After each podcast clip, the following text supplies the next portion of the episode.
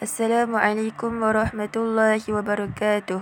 الحمد لله رب العالمين والصلاة والسلام على سيدنا محمد أشرف الأنبياء والمرسلين وعلى آله وصحبه أجمعين. قال رب اشرح لنا صدورنا ويسر لنا أمورنا. أما بعد. اللهم صل على سيدنا محمد وعلى آله وصحبه وسلم. إن شاء الله في كلمة الصباح سوف ألقي كلمة حول موضوع عن فضيلة قراءة القرآن. القرآن هو مدات قراءتي في كل العصور بالنسبة للمسلمين ولم يعد من الممكن إنكار معجز معجزات القرآن.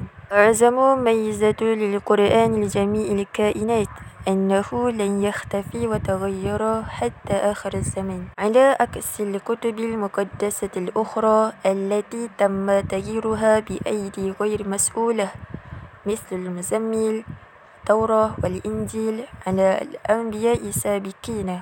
تشمل مزايا قراءة القرآن أن الأشخاص الذي يدرسون القرآن ويعلمونه هم أفضل الممارسات. وهذا يعني أننا كأخوات نحتاج إلى توجيه الأخوات في معرفة تلاوة آية القرآن بشكل صحيح خلال فترة دراسة هل نسينا قراءة القرآن أم نسيناه؟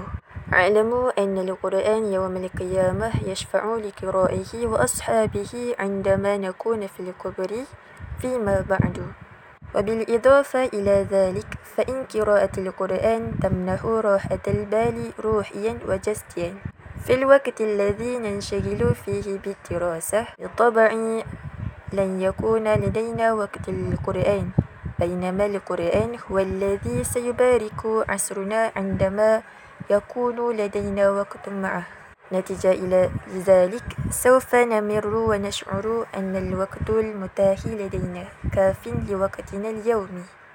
لذلك نحن كالطالب وعبد الله عز وجل بحاجة إلى تأكد من أن يومنا دائما.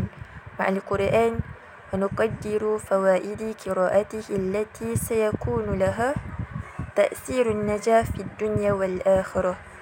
والله أعلم بالصواب هذا فقط مني عن فضيلة القرآن قراءة القرآن الكريم. شكرا جزيلا على استماعكم. السلام عليكم ورحمة الله وبركاته.